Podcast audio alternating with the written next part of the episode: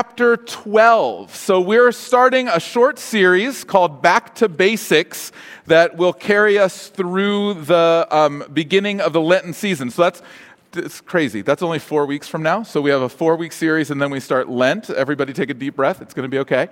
Um, so uh, so the, the Back to Basics series is intended to be uh, us kind of revisiting some of the core ideas, not uh, I believe in a basic way, but in a way that kind of unveils them to us as we continue to grow closer to Jesus. When I used to coach basketball, uh, the first five to 10 minutes of every practice was layup drills. And it was layup drills for first graders, and it was layup drills for 12th graders. It was layup drills for everybody, regardless of skill set. And if you thought you were too good to shoot layups, you had to shoot more layups. That's the way it worked. Because um, you need to be good at the basics. You need to be, if you got a breakaway layup, you best make that shot. We've been practicing every day for the last 10 years, right?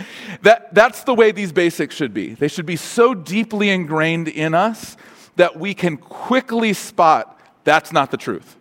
So, we're going to look at what it means to be the church. We're going to look at what it means to be a disciple. We're going to look at what it means to hear the gospel. And we're going to look at what it means to be on mission. Because all of those things get distorted, and you need to be able to say, that's not the gospel. That's not the church. That's not what it means to be a disciple. We need to be aware of that stuff. And so that's why we want to dive back in. And so that's where we're going to be today. So the question is, What's the church? And that's a fascinating question considering we haven't met together in person for about eight weeks. And over the last almost a year, we've been like not in person, in person, medium group, small group, over here, over there, doing all kinds of crazy stuff. It, is this the church? Was last week, as we looked at the computer, the church? Is the gathering the church? What, what is the church? What, what is the, the core essence of what it means to be the church? That's been defined so many different ways over the centuries. Back around 325 AD. I don't think any of you were around at that point. Uh, 325 AD, roughly, was the Council of Nicaea, and it was when the uh, first kind of uh, laid out belief system for the church was set up. And from 300 AD on, there's been a sense among some that the church is defined by belief. If you hold to a certain set of beliefs, then you're in the church. If you don't hold to that set of beliefs, you're outside of the church. The problem with that is, you can hold to a set of beliefs while not having a life that ties into the community. So belief doesn't always tend to work as a marker for the church. But if it's not belief, what is it? Some have defined it by mission. Jesus said, Go into all the world and make disciples, baptizing them into the name of the Father, Son, and Holy Spirit, teach them to obey all that I've commanded. That's the mission of the church. Is that what defines the church? Well, it's not a bad definition, but what happens when other non church organizations fulfill the mission of the church more effectively than the church does. For instance, take the last 50 years, both Campus Crusade and Young Life have arguably done a better job of the Great Commission than the church has done of the Great Commission. Does that mean that we're no longer the church? How, do, how does that work? Some people have said beliefs don't work. Define the church by practice how, how we live. Rather than it being orthodoxy, define it by orthopraxy, right living, right, right belief. The problem is, or sorry, right practice. The problem is when that happens, we spend so much time refining and defining what those practices are that we never get around to actually living as the church. So it actually has the same problem as our belief system. We actually stop the process of, of living. And then there's some that you want to narrow that down even further and say it's not every practice, it's just the sacraments. The sacraments are the church. And when the sacraments are practiced, that's the church. The problem with that, of course, is it's so narrowly defined. All of those definitions have some merit. And my goal is not to be comprehensive as we define the church. My goal is to layer a way of looking at it on top of that. Marva Dawn is a lady, a theologian, who wrote a book called Truly the Community. And she describes, it's so fascinating, she describes the church community in its essence as a community of joy. But she doesn't use the word joy, she uses the word hilarity. And she takes that from the Greek word in Romans chapter 12, verse 8, uh, hilaritos, something like that. Um, anyway, it's a, a, word that has the root word of hilarity, and she says, well, that just uh, uh, it kind of erupts off the page to her as, uh, as the essence of the church. Here's what she said. Listen to this quote.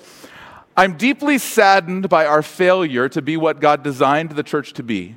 People who have been Christians for a while are not very often characterized by the profound gladness that marked the earliest followers of Jesus and that frequently bubbles forth in present day new believers. One of the most powerful reasons for our lack of gladness, hilarity, is that ours is a culture of solo efforts. It's fascinating because what Dawn's saying is this we don't have joy because we're failing to be the church. We're actually not acting like the church. So, therefore, we can't be defined by joy at the essence of the church because we're living instead as individuals. Maybe we go to church, maybe we practice church, maybe we believe in the church, but we don't live like the church. And the essence of what it means for us to be the church is that we together as a community live in a certain way. Now, this was written dozens of years ago. Now enter a global pandemic. So we're already wrestling to be the church. We're already ineffective at being together as the church, practicing that kind of gladness. And now we're separate. Now we're seeing one another over screens. We're failing to connect before this, and so we really struggle to connect in the midst of it. What's it look like for now us to be the church? Because authentic community real, deep community has always been risky. There's always a risk. It's a, an emotional risk to, to bear your heart to someone else, to trust them, to, to commit to them, and to have them commit to you. You're setting yourself up to get hurt. There's already an emotional risk. But now, with a global pandemic, add in the spiritual risk of the fact that, I'm going to say it out loud, we're not unified on a whole lot of stuff. Like, there, there's people who think that we shouldn't be wearing masks and people who think we should be wearing masks. There's people who think that we should be handling it one way, that we should be handling it another way. There's people who think that we have a race problem. There's people who don't think we have a race problem. There's people who think that the, the Democrats are socialists, and there's people who think that the Republicans are fascists. Like, it's all across the board, right? And, and that's just in the church. I'm not talking about the rest of the world. And so you have this spiritual problem of disunity, and then layer on top of it not just the spiritual risk, but the physical risk of literally infecting someone else. Like, as we're community, we have to wrestle with this. There's also, of course, a physical risk of contact, contracting the virus yourself. I talk to almost no one who's concerned about contracting the virus, but I talk to a bunch of people who are concerned about giving someone else the virus. And so now you add on top of what was already a heavy emotional risk, spiritual risk, and physical risk, what do you do?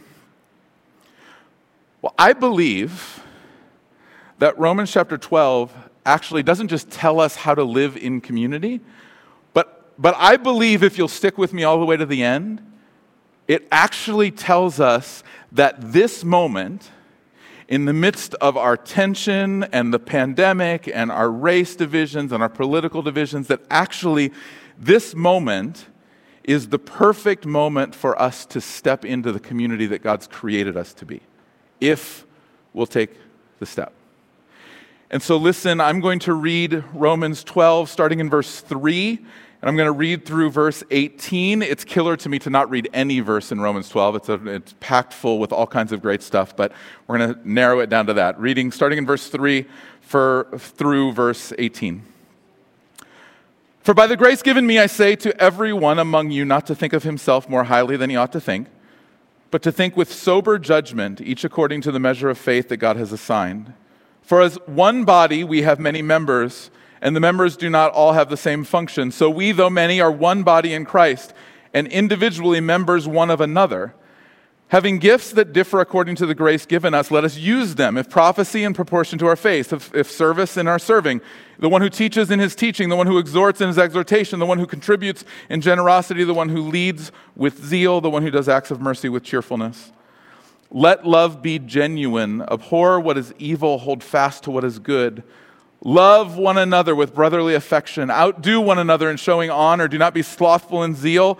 Be fervent in spirit. Serve the Lord. Rejoice in hope. Be patient in affliction. Be constant in prayer. Contribute to the needs of the saints and seek to show hospitality. Bless those who persecute you. Bless and do not curse them. Rejoice with those who rejoice. Weep with those who weep. Live in harmony with one another. Do not be haughty, but associate with the lowly. Never be wise in your own sight. Repay no one evil for evil, but give thought to give thought to do what is honorable in the sight of all. If possible, so far as it depends on you, live peaceably with all. This is the word of God. There are three contrasts that Paul is going to lay out for us, and I want to walk through each of them. Um, the first two I think are significant. The third one I think is incredibly impactful for where we are right now. The three of them are this being humble over being right. Second one is being active over being passive. And the third one is being joyful over being happy. Being humble over being right, being active over being passive, being joyful over being happy. So Paul starts, verse 3 For by the grace given to me, I say to everyone among you not to think of himself more highly than he ought to think. If we just stop there, uh, I, I need to tell you immediately you heard that wrong. Because you're reading this, I'm reading this in a 21st century individualistic culture, and we hear Paul say, Don't be arrogant, right? Didn't that, isn't that what you heard? Don't think of yourself more highly than you ought. We, we so see the scriptures through the lens of self and individual that we can't even imagine what Paul's actually talking about here. Doug Moo, in his commentary on Romans, which is a fabulous commentary on Romans, he, he makes the point that individuals can't approach transformation on their own, that community is bound up in transformation. If we're to be changed into the likeness of Christ, it can only happen with all of us. So when Paul says, don't think of yourself more highly than you ought, he's not saying don't be arrogant.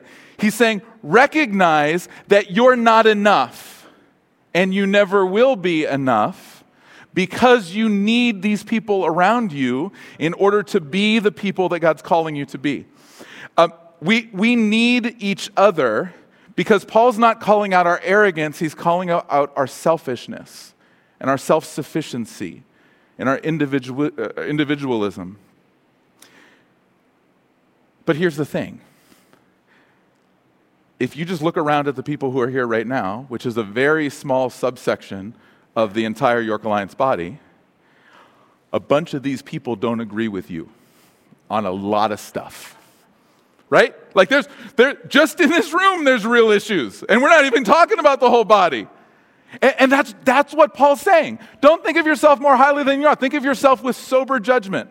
It, we have this deep concern about being right, and we want to establish our rightness before we're willing to hear what that other person has to say about our life. So I'll have a conversation with somebody about my spirituality as long as they hold the same opinion I do about whether we should wear a mask while we're having that conversation.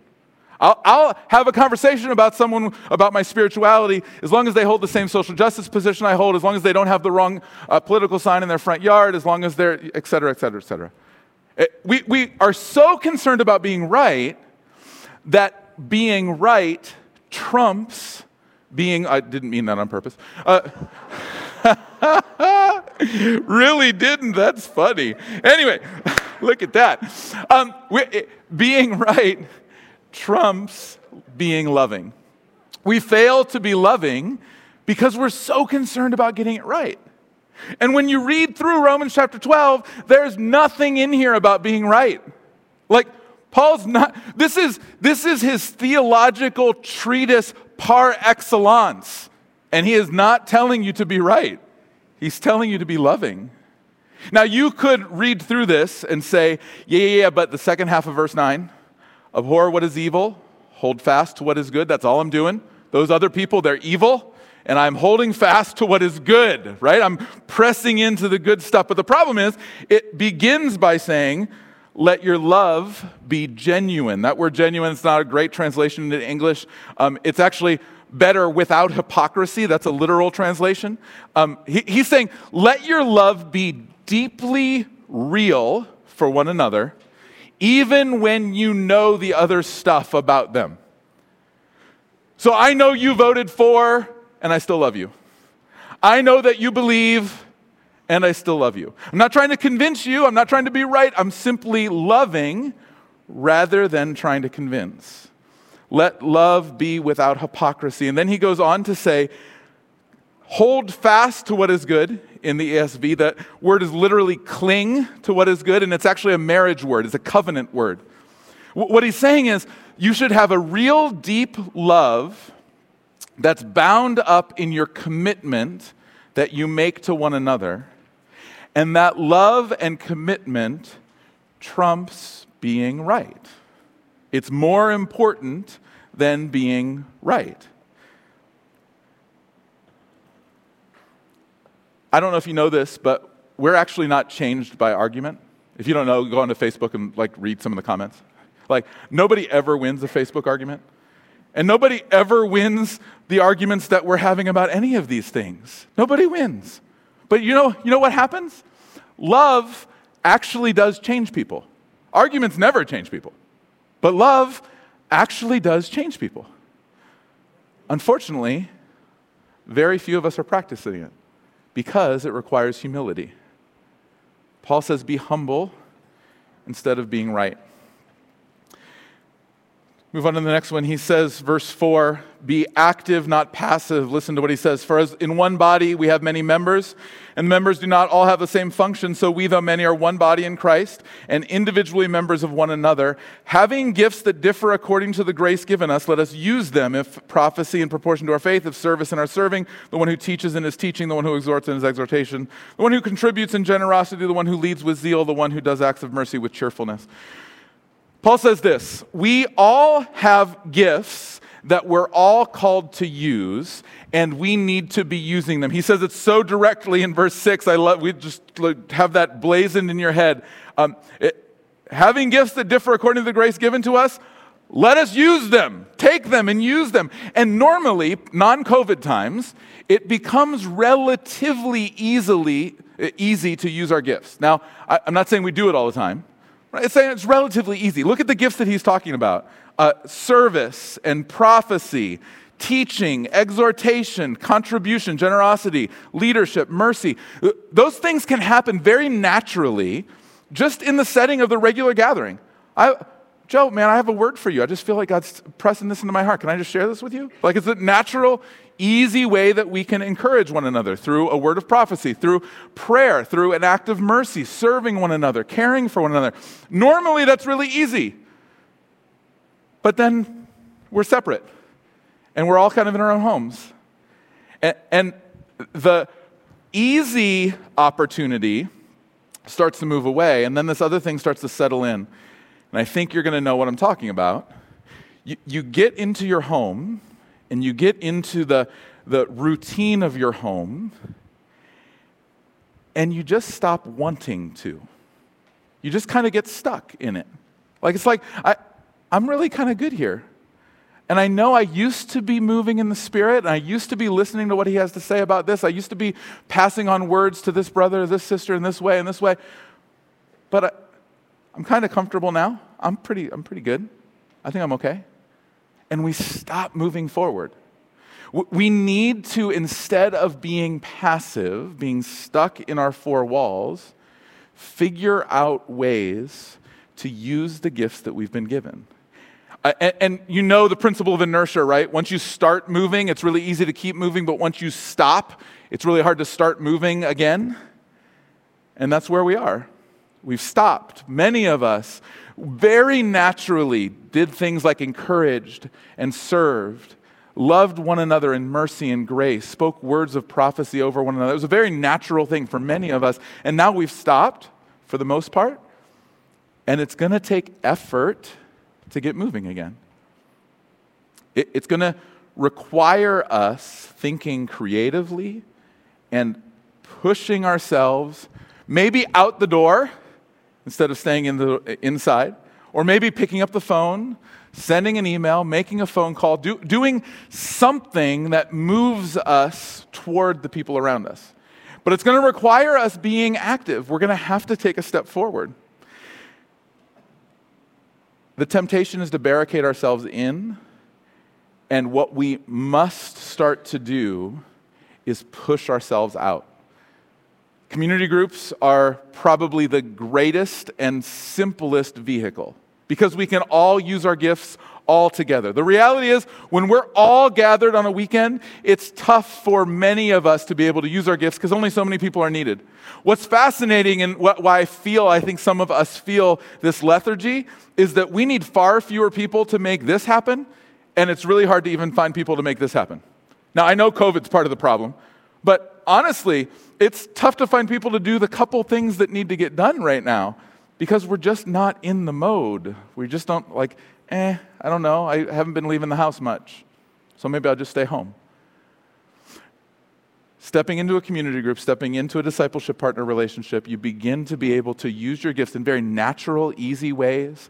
Whether it's just a text chain, whether it's somebody that you're walking with and can encourage to pray for, words that you speak over one another, you begin the ball rolling again, and it all starts to get moving. We need to be active over being passive. Why is it such a big deal? Well, stick your finger in Romans 12 and turn with me just back a little bit to Ephesians chapter 4. I think Ephesians chapter 4 is one of the most important passages for the church in all times, but certainly the church today. I just want to read for you, starting in verse 11 of Ephesians chapter 4. Paul's talking about Jesus in his gift to the church and his gifting to the church. He says this He, Jesus, gave the apostles, the prophets, the evangelists, the shepherds, and the teachers to equip the saints for the work of ministry, for building up the body of Christ until we all attain to the unity of the faith and the knowledge of the Son of God, to mature manhood, to the measure of the stature of the fullness of Christ, so that we may no longer be inf- children, tossed to and fro by the waves and carried about by every wind of doctrine, by human cunning, by craftiness and deceitful schemes.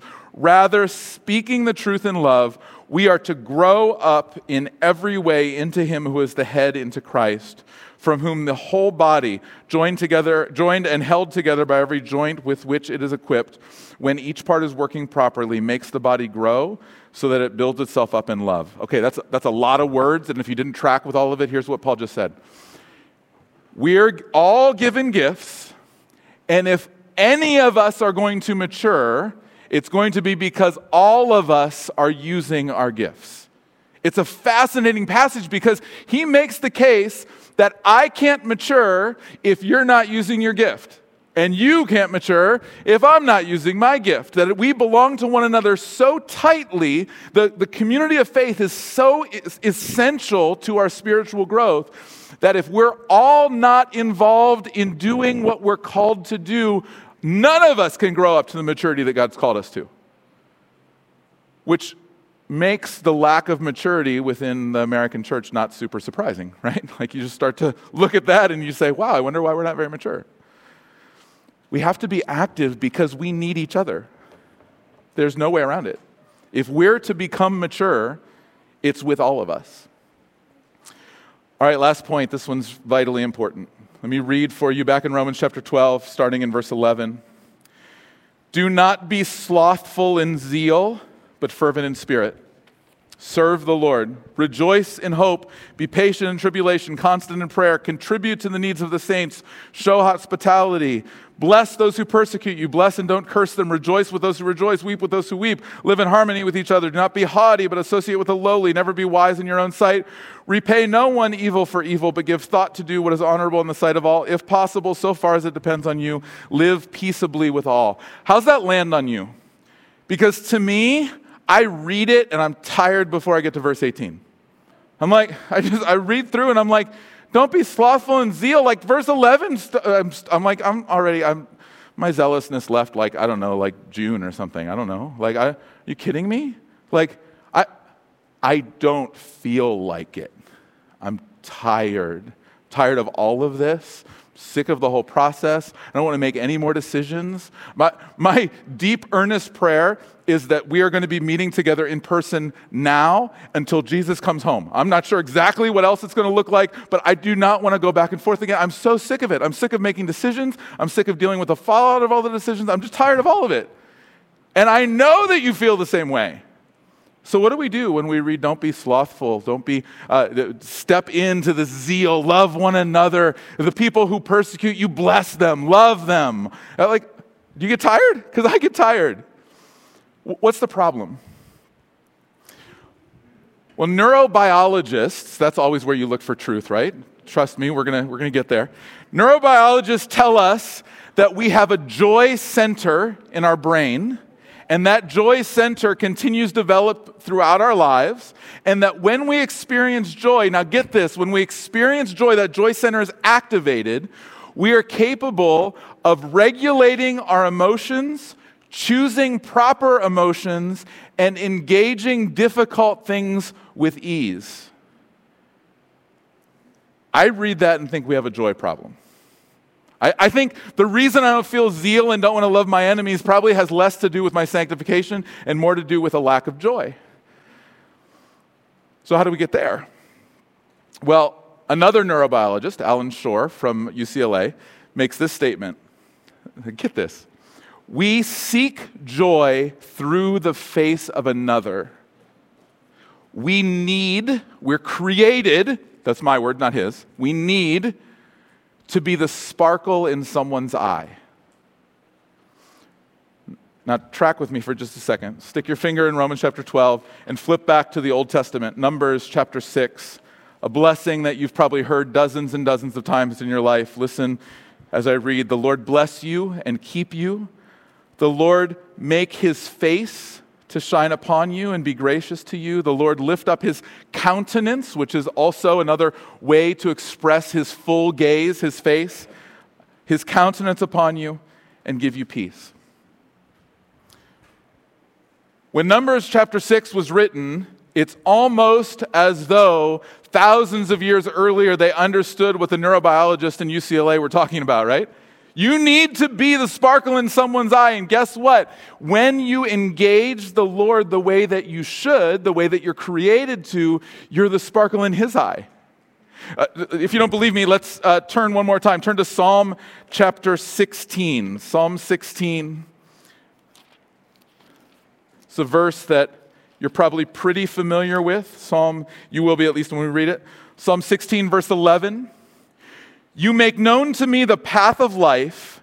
In your presence, there is fullness of joy. At your right hand are pleasures evermore. Okay, but what's really fascinating is when you look at that Hebrew word that is translated presence, it's the literal word for face.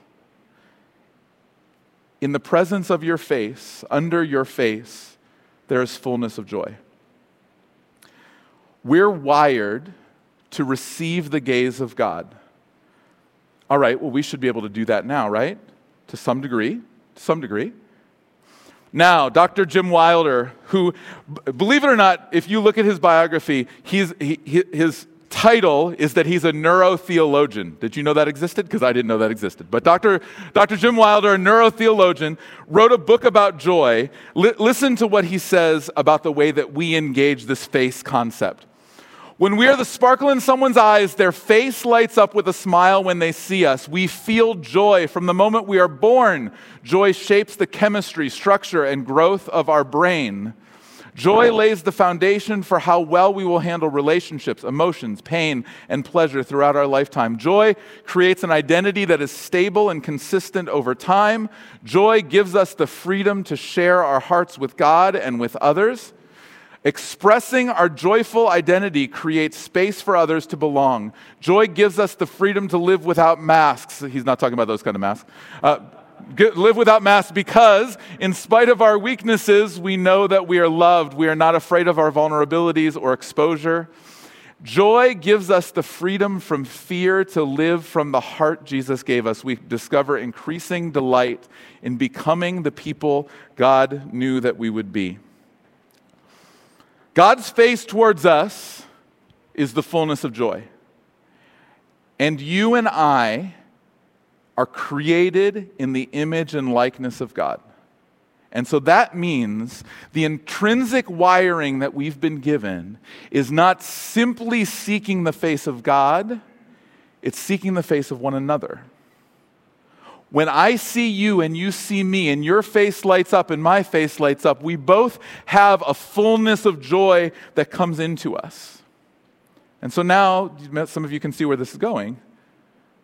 We separate, we don't see one another's face and if we do, it's on a screen and our brain knows the difference. And that joy starts to go down and down and down and down and down.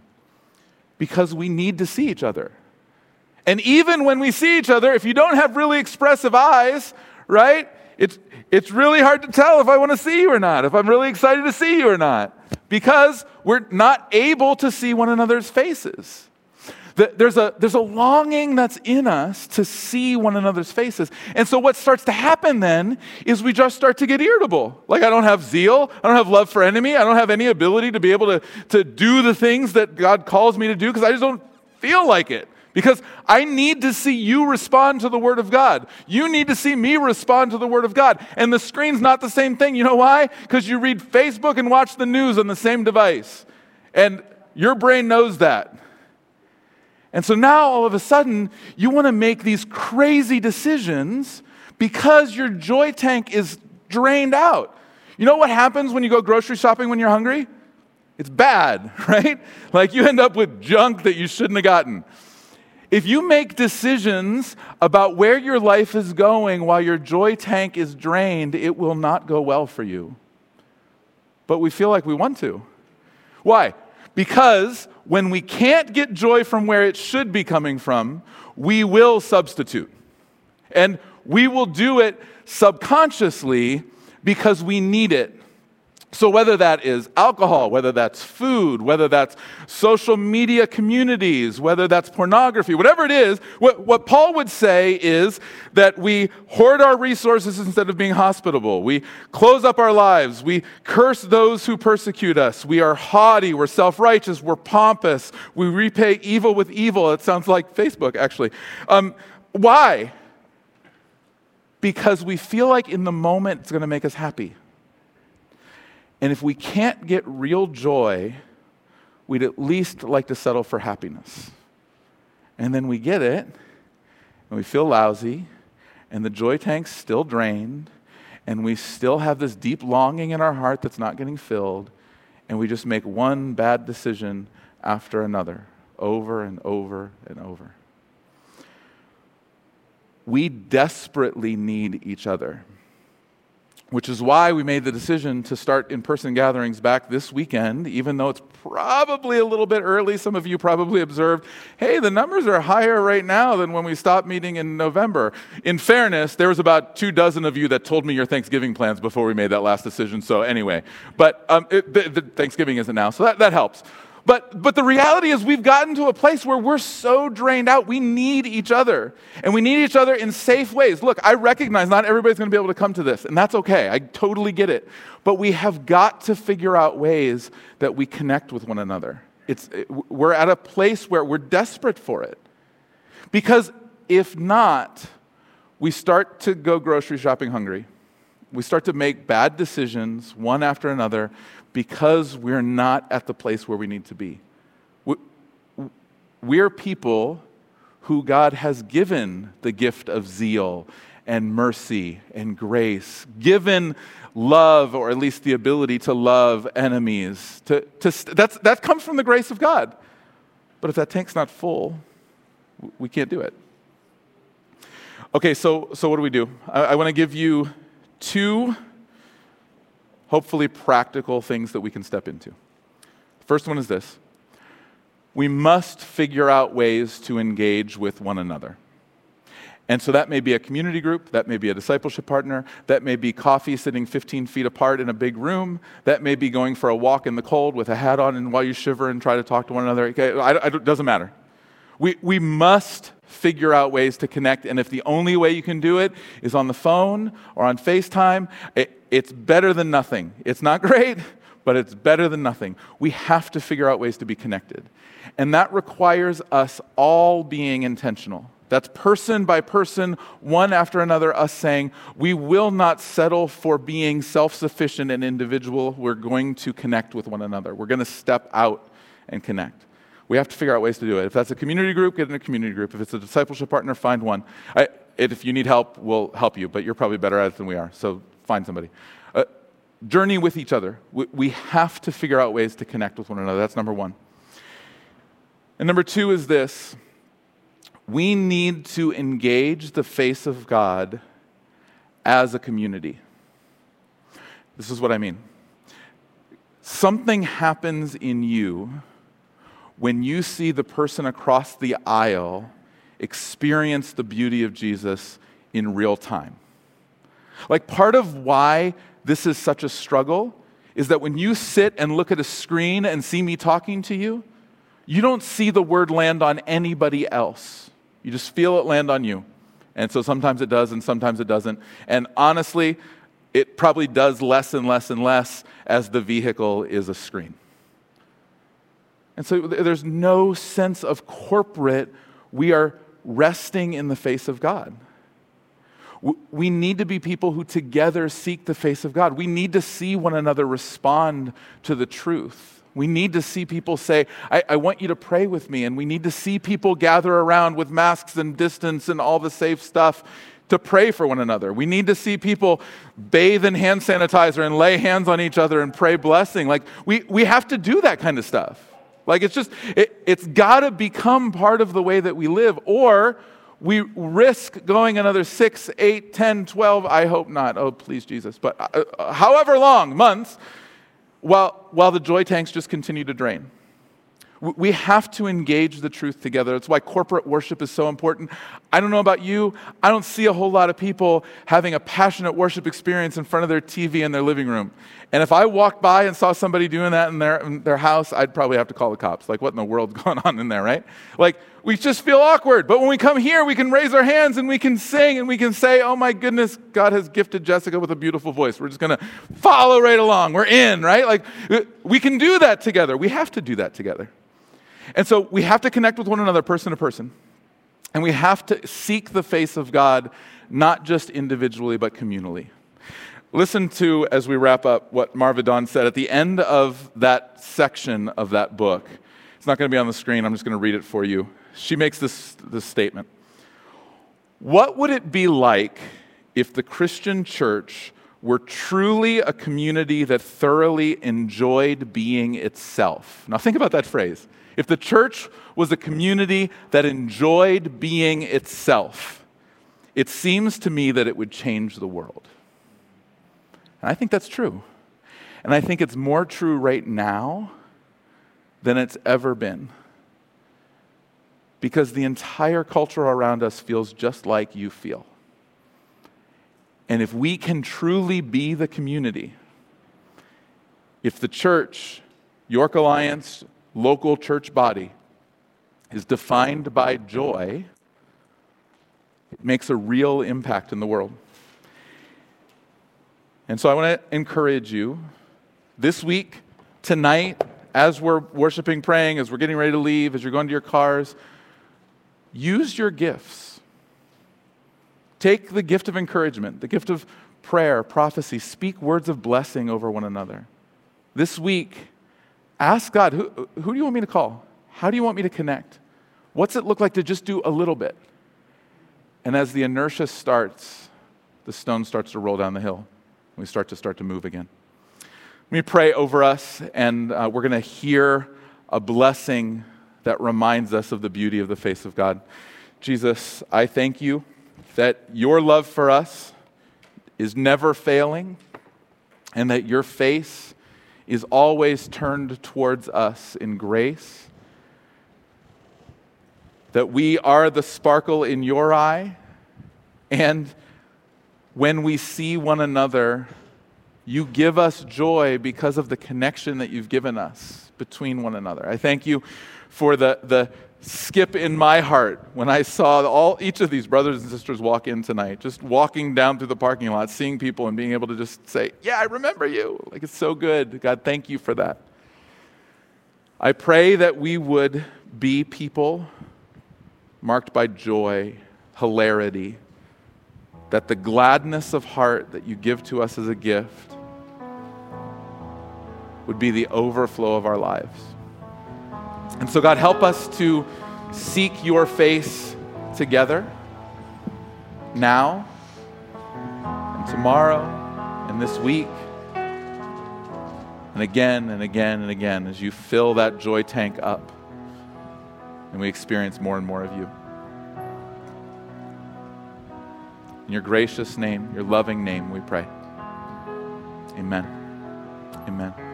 Let me ask you to stand and to sing or just receive